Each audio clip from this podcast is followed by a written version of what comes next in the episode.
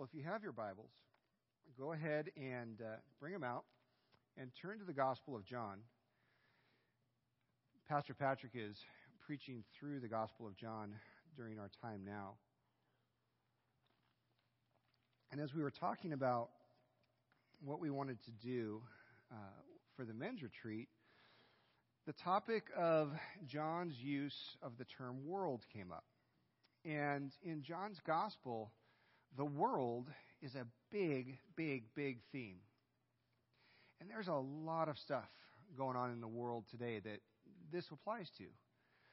Over the last couple of weeks, if you've been here at Christ Bible Church, you've seen the exalted Christ from Revelation chapter 5 on Easter Sunday. Last week, we got to see the throne room of God from Revelation chapter 4 and how John showed us the sovereignty of God in all things, that God is in total control of everything that's going on. When you look at the world and you look at what's going on in the world, it's a scary place. You hear about terrorists, you hear about ISIS, you hear about agendas in the United States of America to push Christianity out of the public sector. And all of this is happening right now. G.K. Chesterton, great uh, British journalist and author in the late 19th and early 20th century, said this. He said this about the world A strange fanaticism fills our time. The fanatical hatred of morality, especially of Christian morality. When was that written? That was written in 1905 over 110 years ago. How much more true is this today than it was then when he wrote it? Over 100 years ago, the story goes, the London, the Times of London sent out a letter across the world, across the globe, to many distinguished authors throughout the world, asking them to reply to the question, What's wrong with the world? G.K. Chesterton simply replied, Dear Sir, I am. Yours, G.K. Chesterton. That was it. He understood what was wrong with the world. I am. What's wrong with my job? What's wrong with my company? I am. What's wrong with my church? I am. By the way, if you ever find a perfect church, don't go there because you'll ruin it. Okay? He understood his own depravity. He understood what was going on inside of his heart. He understood what was wrong with the world. So let me ask you the question What is wrong with the world? What does John mean when he uses the term world in his gospel, in his letters, in his book of Revelation? This is an incredible study because there's not much written about it. You can look at the commentaries, you can look at encyclopedias and dictionaries and all kinds of other places, but nobody's really done in depth study of what John means when he uses this term in his gospel. So, in developing this message, it was, uh, it was fun because it's a lot of digging and a lot of reading and a lot of rereading and a lot of really trying to understand how John does things. Um, he uses this Greek term, this Greek word cosmos. We get our English word cosmos from it. Okay? Right? The cosmos from uh, Carl Sagan, right? The billions and billions of stars in the cosmos. That's where we get that English word. And in its most basic sense, that's what it means. It means the created universe or the creation realm. This Greek word is used 185 times in the New Testament. So it's, it's a pretty significant word.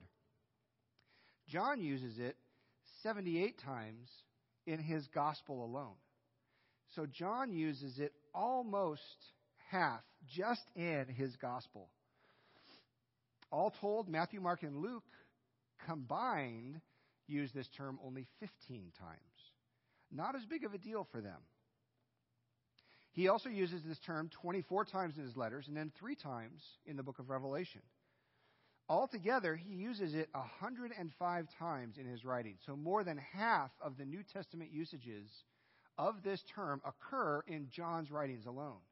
So John has something to say to us about the world. It is really quite important that we understand what John means when he's talking about the world because of all of these occurrences. And as Pastor Patrick continues to preach through this gospel, you can begin to think, maybe in the back of your head, I wonder how John's using the world here. And we're going to look at that today. As John writes, he has a worldview in mind. And I love John, and I love the way he writes because he's very black and white. And I tend to be a very black and white type of person. Right and wrong, good and evil, light and dark, sons of righteousness versus sons of wickedness, sons of God versus sons of the devil, life versus death. He's very dualistic. There's only two options. He's very much aware that the world is openly hostile to Jesus. As he's writing this gospel, he has already experienced the death of all of the other apostles. He's seen them die. He saw James, his brother, killed by Herod. He himself was boiled in oil by Domitian. And he continued to sing hymns and preach the gospel in the midst of being boiled in oil. He survived it. He didn't kill him. And Domitian had to say, What do I have to do to get him to stop talking? So what did he do? He sent him to the island of Patmos. Ultimately, he was allowed to come back off of that island of Patmos, back to Ephesus, and he ended up dying of natural causes. For John, Leon Morris says, the shattering thing was that men, the men who inhabit this beautiful and ordered universe acted in an ugly and unreasonable way when they came face to face with Christ. That experience that Jesus has had on this earth becomes the paradigm for discipleship.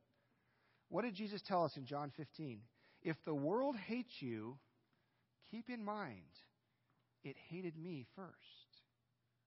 If the world hates you, keep in mind it hated me first. Leon Morris, in his uh, great commentary on this book, says this about this term world. He says, This term has many shades of meaning. This diversity must be kept in mind in studying the gospel because the boundaries between the classifications are not hard and fast. John moves freely from one to another, or even uses the term in ways which evoke more than one of its possible meanings. So this is going to be kind of a fun study this morning as we as I preach through this. Hang on because we're going to be in the Gospel of John a ton. Just flipping back and forth in John's Gospel. I want to look at today, I want to look at five ways, five ways which John uses the term world so that we can understand his teaching.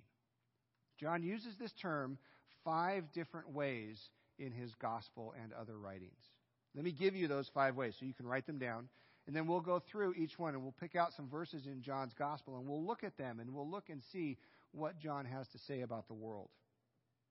So, the five ways that John uses this term are he uses it to mean the physical world, the human world, the moral world,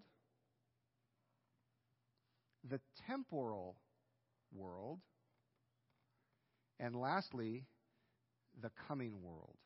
Let me give you guys time to write those down. The physical world, the human world, the moral world, the temporal world, and the coming world. So let's look at this first world, the physical world. Number one, the physical world. At its largest extent, this includes the whole of created universe. Okay? Everything that we see, the stars, the moon, the sun, the planets, our own earth, is what he is talking about. He's talking about creation at its largest extent. Look at the Gospel of John, chapter 1. We may as well start at the beginning, right?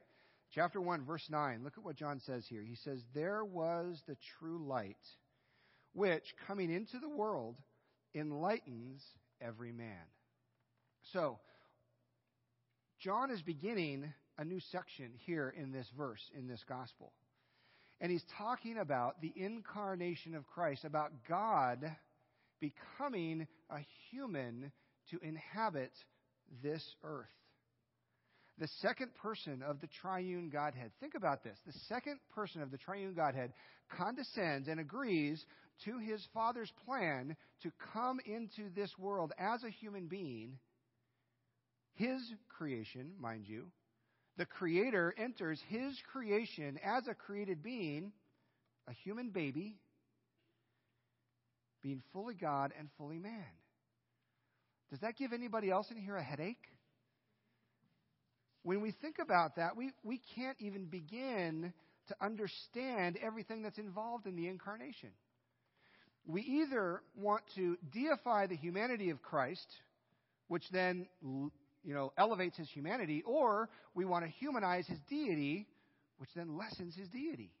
And we can't do either.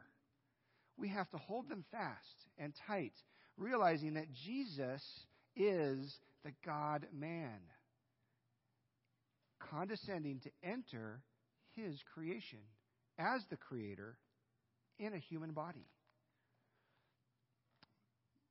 The previous sermon series that Pastor Patrick went through in Philippians covered this a little bit in Philippians 2. Remember this passage? When he talks about the incarnation in Philippians 2, verses 5 through 11. And he says, Have this attitude, this attitude of humility. Have this attitude in yourselves, which was also in Christ Jesus who, although he existed in the form of God, did not regard equality with God a thing to be grasped, but emptied himself, taking the form of a slave and being made in the likeness of men. Being found in appearance as a man, he humbled himself by becoming obedient to the point of death, even death on a cross. For this reason also God highly exalted him and bestowed on him the name which is above every name, so that at the name of Jesus every knee shall bow of those who are in heaven and on earth and under the earth, and that every tongue will confess that Jesus Christ is Lord to the glory of God the Father. In the incarnate state, Jesus Christ, the second person of the Godhead, voluntarily set aside the independent use of his non communicable attributes for a time. Okay, let me say that again, just so you kind of hear what I'm saying. Jesus Christ, the second person of the, set, of the Trinity, voluntarily set aside for a time, while he was on earth, the independent use of his non communicable attributes. But in that, he never stopped being God. While he was in the physical world, while he lived on this planet, the second person of the Godhead never ceased to exist. And there are people out there that are going to try and tell you that he did. When he became a man, he was a man. He was a great man, but he wasn't God during his time on earth. Or there are other people that he'll say he was God up to the point where he went to the cross, and then he stopped being God. He was a human on the cross. But no, he was the God man. According to John, and according to this verse, Jesus somehow imparts a degree of understanding concerning spiritual matters, not necessarily resulting in salvation, to all those inhabitants of the earth whose ears and minds are reached by the message of the gospel. Look at this verse again. There was the true light. What does that imply? That there was a false light. There was a true light which coming into the world enlightens every man. What does that imply? It implies that men had darkness. They, they were not enlightened. They were unable to understand the truth of who God is and who the Messiah is. Unfortunately, the majority of people living in God's creation do not respond favorably to this truth.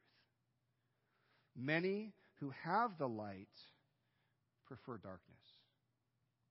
Some are saved, and they are saved entirely through the sovereign act of a gracious and loving God.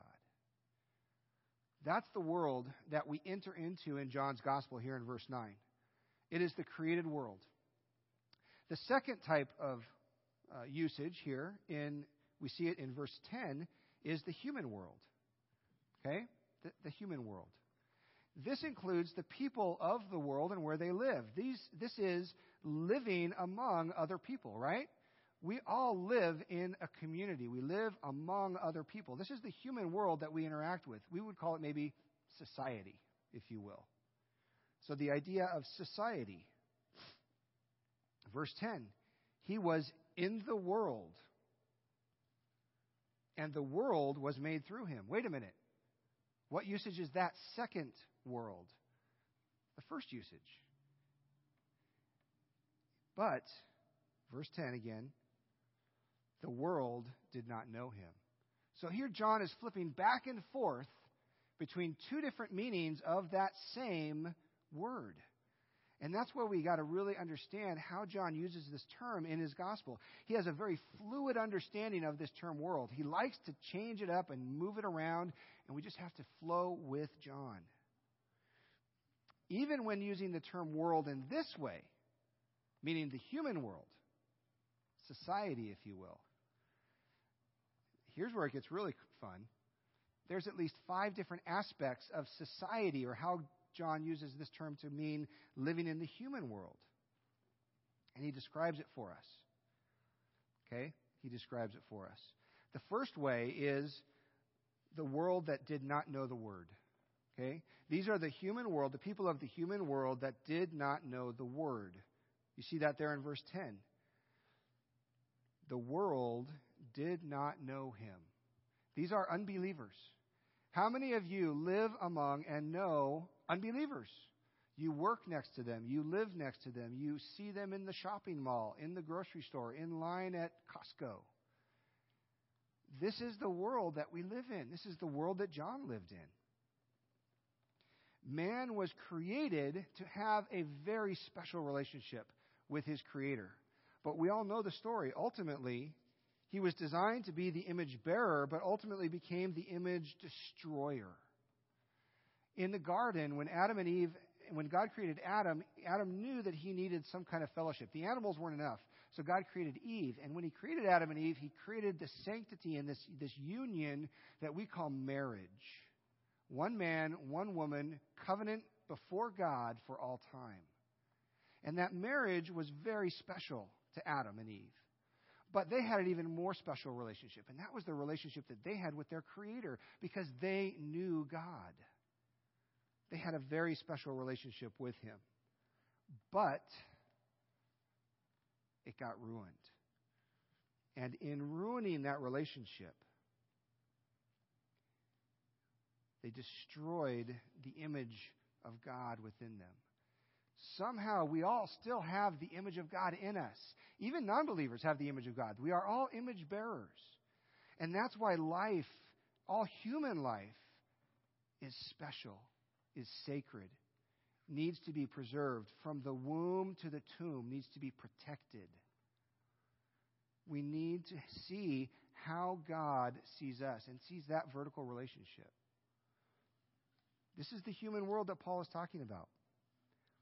Paul Enns, says this about uh, the image of God. He says, God created man in his own image and likeness. But this does not refer to bodily form, since God is spirit, but a spiritual, natural, and moral likeness. In his spiritual likeness, man, as a regenerated being, may have fellowship with God, and that's key.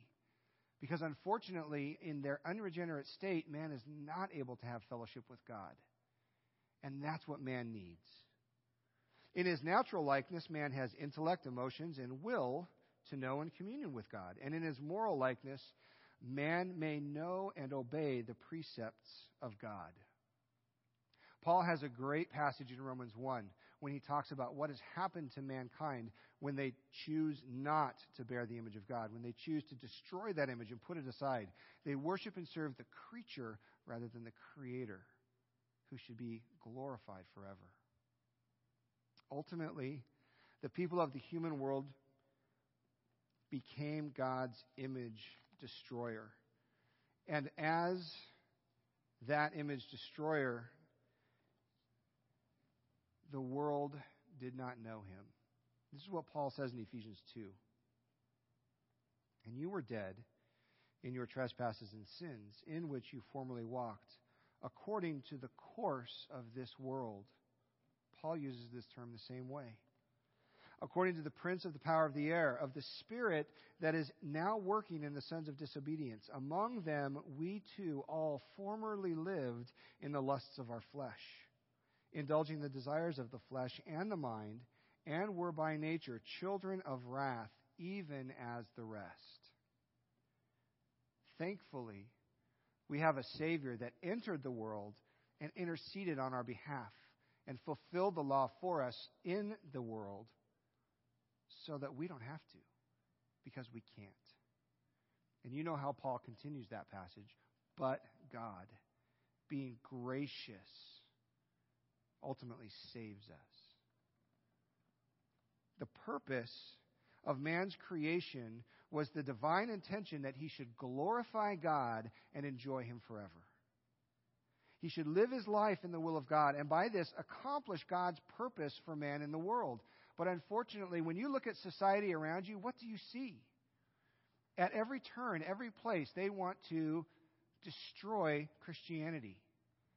They want to destroy it from without, they want to even destroy it from within. They've destroyed that relationship.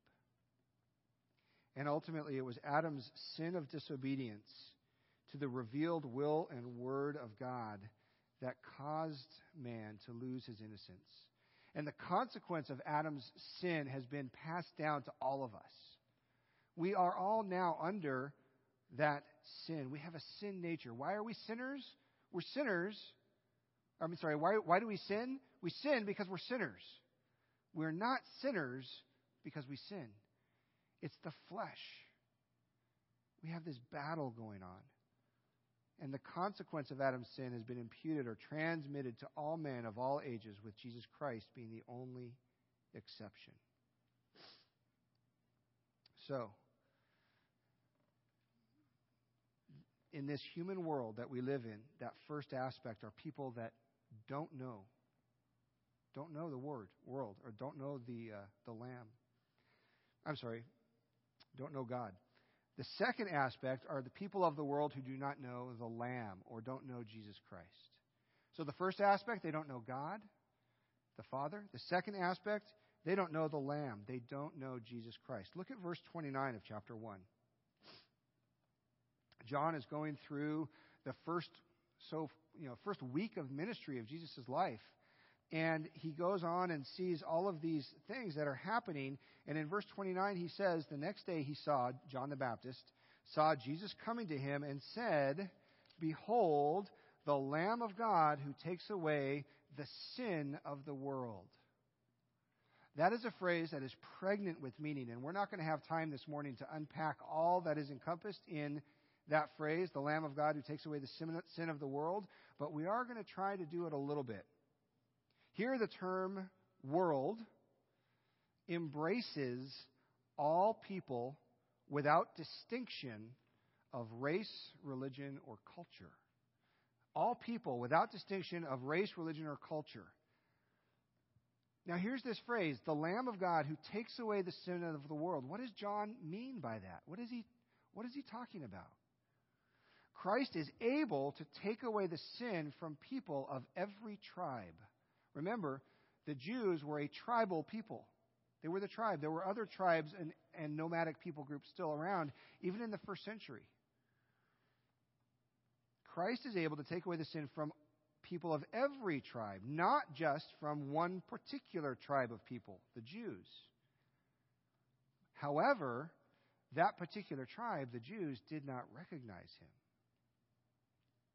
I love what John Calvin says in his commentary. Listen, listen to what John Calvin says.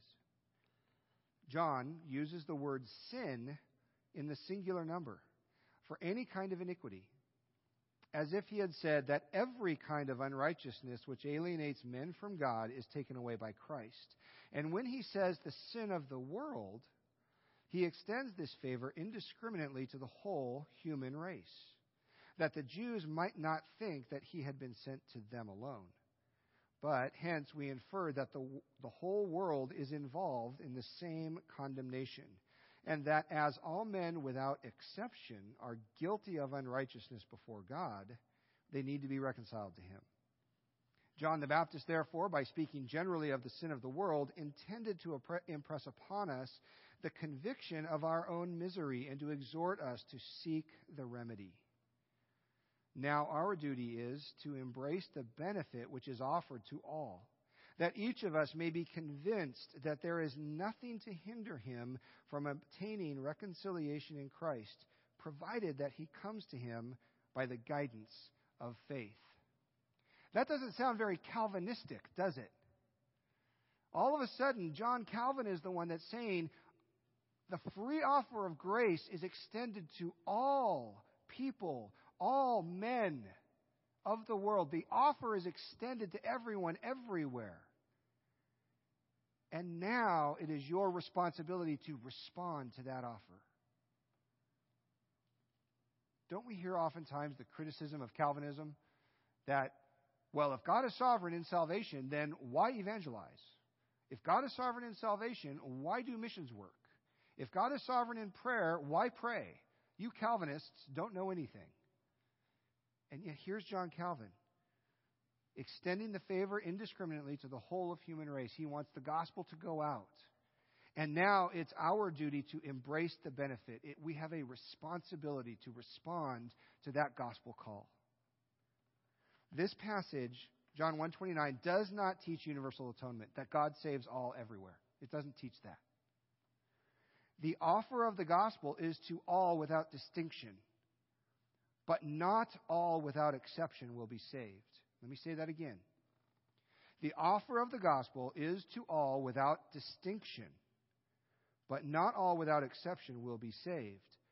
John is glancing at the comprehensiveness of the atonement in its capability.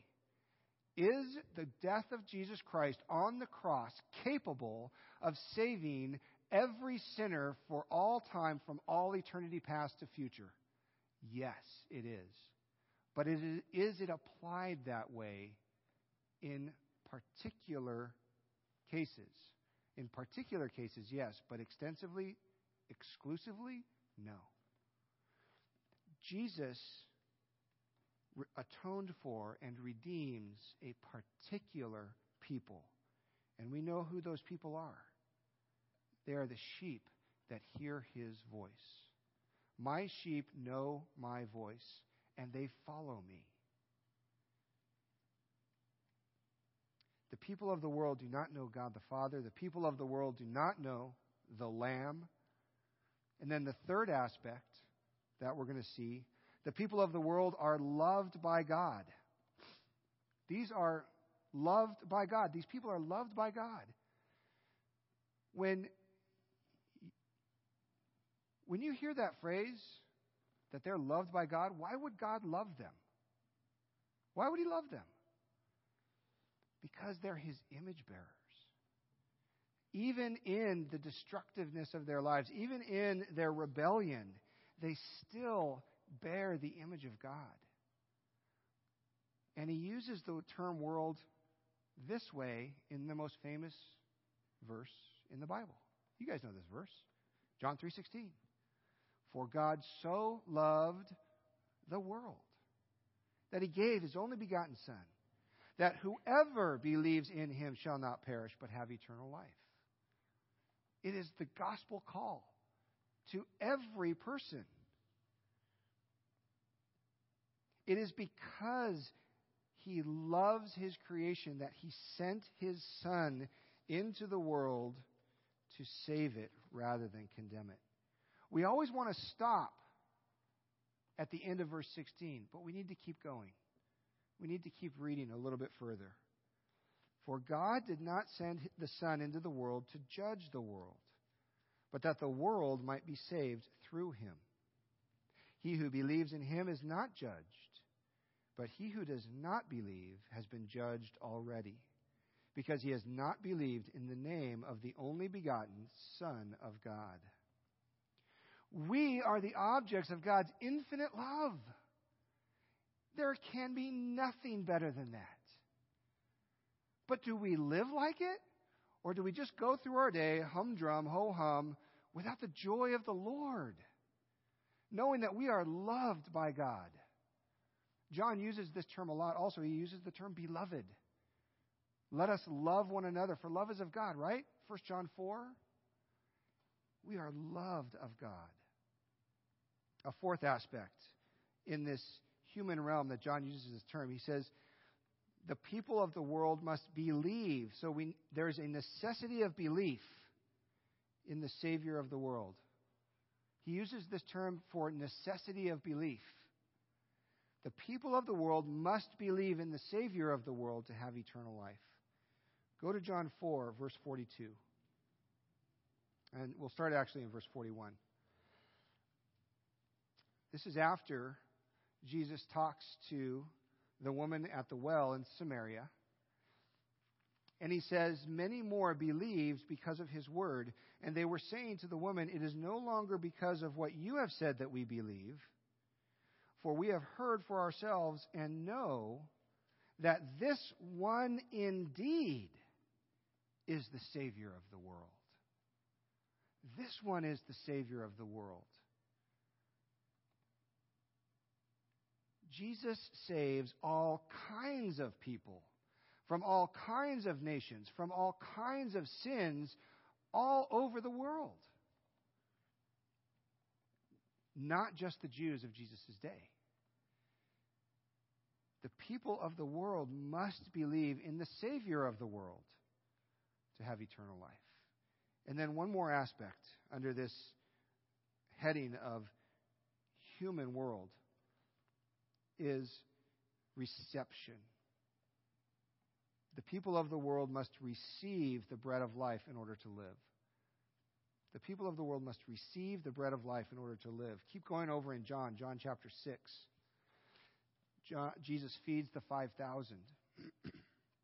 and in John chapter 6, verse 33, he says this For the bread of God is that which comes down out of heaven and gives life to the world. So, this is that human world again. And it is the bread of life that gives life to the world. Who is the bread of life? None other than Jesus. Verse 51, same thing. I am the living bread that came down out of heaven. If anyone eats this bread, he will for, live forever, and the bread also which I will give. For the life of the world is my flesh. Did you realize that back in the first century, in first century Rome, Christians were accused of cannibalism because of this verse? But what does this mean? It means that we need to trust in Christ alone and the completed work of Christ on the cross for our salvation, because if we do not, we will not live. We will not live forever. Jesus Christ is the way, the truth, and the life, and He is the only way into God's eternal kingdom. Jesus is the real bread that gives life. God, as creator, created this world so that we would have a relationship with Him, so that we would be able to glorify Him. But unfortunately, Adam destroyed that opportunity for true fellowship. Because of Adam's sin, we are sinners in need of a Savior. We must be saved. We can't save ourselves. We can't do enough to obey the law. We can't fulfill the law. We can't even begin to understand our own hearts and our own sin. We live in a world full of depravity around us. We live in a world full of sin. We're inundated and, and hit every single day by sin messages. Thankfully, Paul tells us, thanks be to God for Christ. God sent his Son into the world so that through his death we might live. What an incredible, incredible gift. And we have the opportunity to respond to that gift, to that gift of God in Christ, to trust in Christ alone. So if you don't know Jesus Christ as your Lord and Savior, you have never responded to the gospel call in your life. You've never accepted and trusted in Christ alone as Lord and Savior. Do it today. Today is the day of salvation. Today is the day that God is calling you to trust in His Son for your salvation. He sent Him into the world to save sinners. And that's what we are. Not only does John use this term world to mean the physical world and the human realm or society, but additionally, he uses this term also to mean the moral world. The third usage of John's use of world is the moral world. This includes people who are indifferent or even hostile to God and to his message, to the gospel. These people are most of the time corrupt and sometimes outright evil in the sight of God. John calls them at times God haters. God haters. We see this four, four times in the gospel. Many more, but I want to look at four. John 7 7. John sees and shows us the world cannot hate you, but it hates me because I testify of it that its deeds are evil. So, this moral world, this people who have an attitude towards God, hate Jesus. Why? Because he brought the truth. And he brought the truth to bear on their lives, and he called them out on their sin. How many of you in here love being told that what you have just done was sin? How many of you here love being confronted for your sin? Right? None of us. Even the most loving, gentle, respectful person can come to you and say, Brother, sister, you know, I noticed that when you interacted with so and so and at such and such a time, you did this and that. That was really sinful. What's the first thing that we want to do? Get defensive, right? Just like Keith did. We want to smack them, right? We get defensive about that. Guess what? The moral world got defensive at Jesus because he was the standard of morality. And the world couldn't handle that. I want to be the standard of my own morality, not Jesus.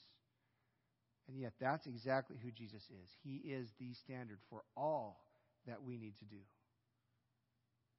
Another way that this is used. So we see those who hate Jesus. We also see those who hate Jesus' followers. John 15, verses 18 and 19. Now we're in the upper room. We're in the last hours of Jesus' life here on earth. He's speaking to his disciples. He's pouring his heart out to his disciples, helping them, preparing them for what is about to come on the cross.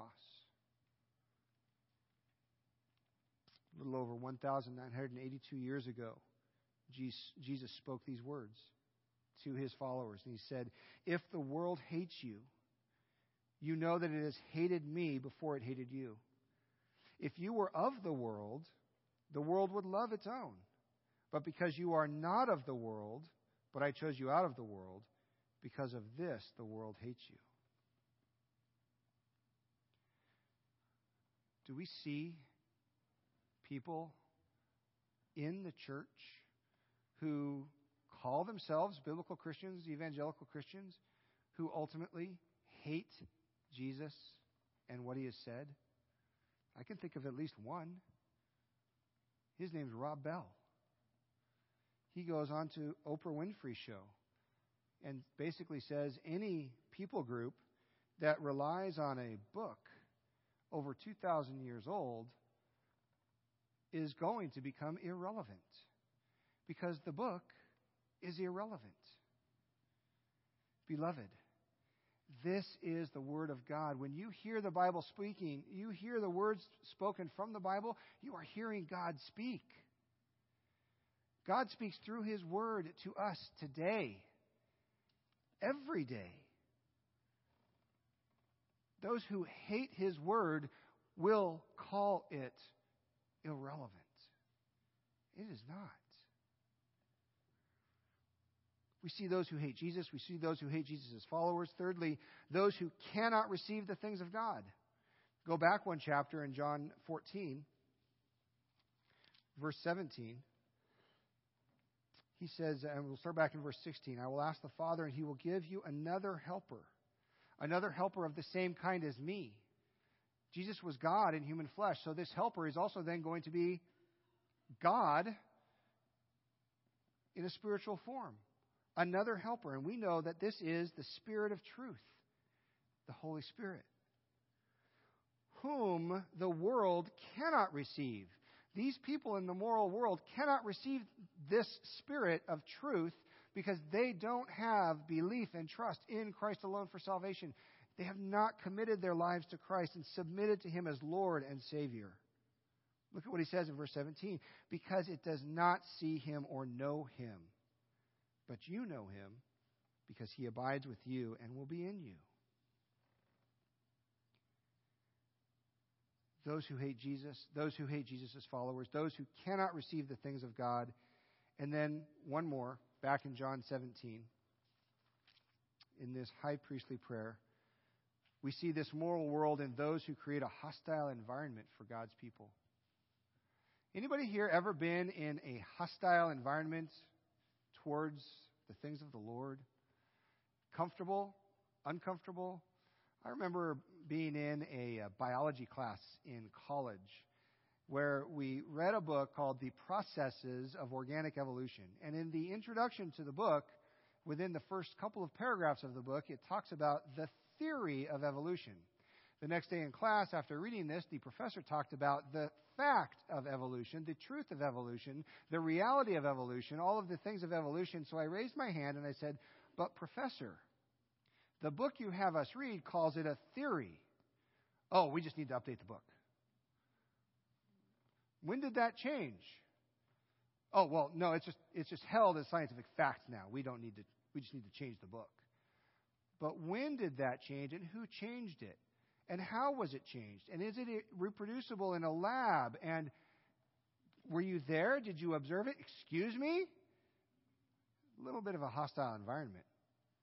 Needless to say, I didn't do all that great in that class. But there is an environment that is becoming increasingly more and more and more hostile to Christ.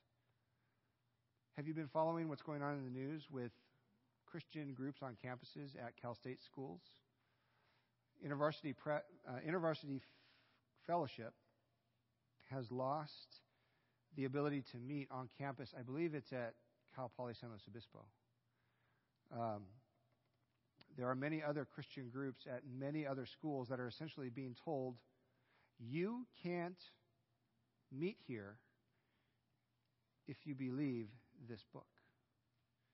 If you require your leaders to be professing Christians and trust and believe in this book, then you can't meet on campus. You can't have, we can't have public discourse with this book on display. That's bigoted. That's narrow minded. That's quote unquote uh, wrong.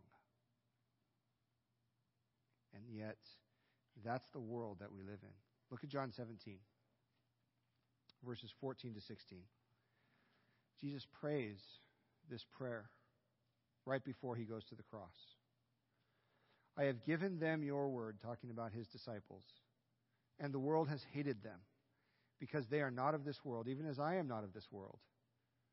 And now he extends the prayer to his disciples and to those who come after his disciples. I do not ask you to take them out of the world, but to keep them from the evil one. They are not of the world, even as I am not of the world.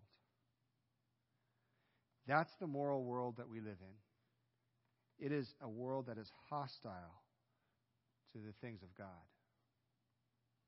So we've seen John use this term world three different ways so far physical world, human world, moral world. We've got two to go. You think we're going to make it? Hope so. We're going to look at number four, the temporal world. The temporal world. This is the temporary nature of existence here in this world. This world is a temporary world. This world is not going to li- li- exist forever. The universe is not going to exist forever. We also know that this, thankfully, this temporary world, and it is only that it is only temporary because it's ruled by Satan. This temporary world is ruled by Satan. Look at John 12. John 12, 31. Now, judgment is upon this world. Now, the ruler of this world will be cast out. Eventually, we see that from other areas of Scripture that the ruler of this world who is cast out is ultimately Satan. This world is ruled by Satan. That's one of the reasons why this is only a temporary world. Now we're going to leave John's gospel and run over to 1 John. Go ahead and turn over to 1 John because we're going to be in there a lot the rest of this morning. This world is also passing away. We see that in 1 John 2. Look at 1 John 2 17. He says it very clearly. The world is passing away. What does that mean?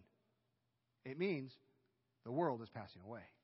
This is a temporary world. Isn't it beautiful when the Word of God is clear, and yet it is always clear? It says what it means, it means what it says. The world is passing away, and also its lusts. But the one who does the will of God lives forever. And what is the will of God? To love God and love God's people. Love God, love others. Jesus says, love one another.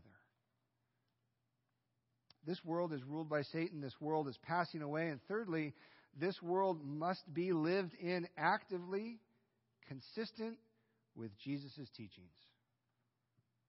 We are not going to get off of this planet anytime soon, people. Beloved, we have to deal with this world.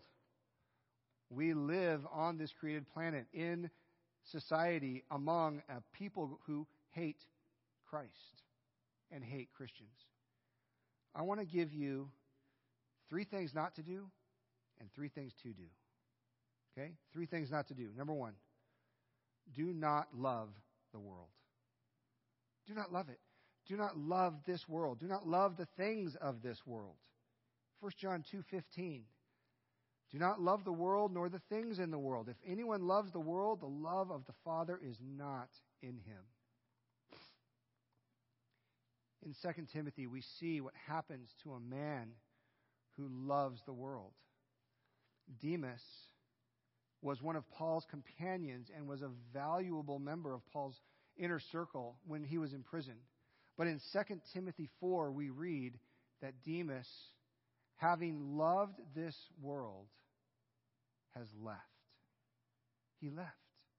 He left Paul high and dry at Paul's time of greatest need because he loved this present world. Beloved, do not love this world. Number two, do not become conformed to its ways. Do not become conformed to its ways. Don't be comfortable. Don't get comfortable. 1 John 2:16 For all that is in the world, the lust of the flesh and the lust of the eyes and the boastful pride of life is not from the Father, but is from the world. Do not become conformed to its ways. Paul tells us in Romans 12, 1 and 2, this is your spiritual service of work, worship. Be transformed by the renewing of your mind, knowing what the will of God is, that which is good and acceptable and perfect. Number three, do not fall in love with its godless wisdom. Do not fall in love with its godless wisdom. 1 John 2:17 The world is passing away and also its lusts but the one who does the will of God lives forever. The only wisdom that you need is the wisdom that comes from God. Do not fall in love with godless wisdom. Three things to do. Number 1 live a godly life. Live a godly life while in this world 1 John 2, verses 28 and 29. Now, little children, abide in him, so that when he appears, we may have confidence and not shrink away from him in shame at his coming. If you know that he is righteous, you know that everyone also who practices righteousness is born of him. Do live a godly life. Number two, avoid, do avoid the snares of the present evil age. Avoid the snares of the present evil age. 1 John 2, verses 18 to 25. Children, it is the last hour. And just as you heard that Antichrist is coming, even now many Antichrists have appeared. And isn't that true? There are so many people in our society who are totally against Christ. And from this we know that it is the last hour. They went out from us, but they were not really of us. For if they had been of us, they would have remained with us. But they went out so that it would be shown that they were not all of us. Those are the ones that succumb to the snares of this world. Do not, I'm sorry, do avoid the snares of this present evil age. And then number, t- number three, do look forward to the new world do look forward, anticipate the coming of Christ. 1 John 3 1 and 2. See how great a love the Father has bestowed on us that we should be called children of God, and such we are. For this reason, the world does not know us because it did not know Him. Beloved, now we are children of God, and it has not appeared as yet what we will be. We know that when He appears, we will be like him because we will see him just as he is. And everyone who has this hope fixed on him purifies himself just as he is pure. Look forward to this new world. We've seen how John uses this term to mean the physical world, the human world, the moral world, the temporal world, or the temporal understanding of the world. Lastly, fifthly, the last way he uses it is in the coming world. And we've read a few of those verses already. Another world exists, but not for us yet. Another world exists, but not for us yet. And this is the world that is coming. And we look forward to this world. Going back to John's Gospel. At the end of John's Gospel in John 18.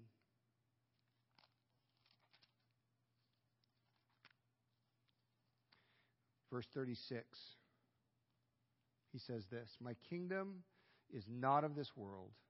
If my kingdom were of this world, then my servants would be fighting so that I would not be handed over to the Jews.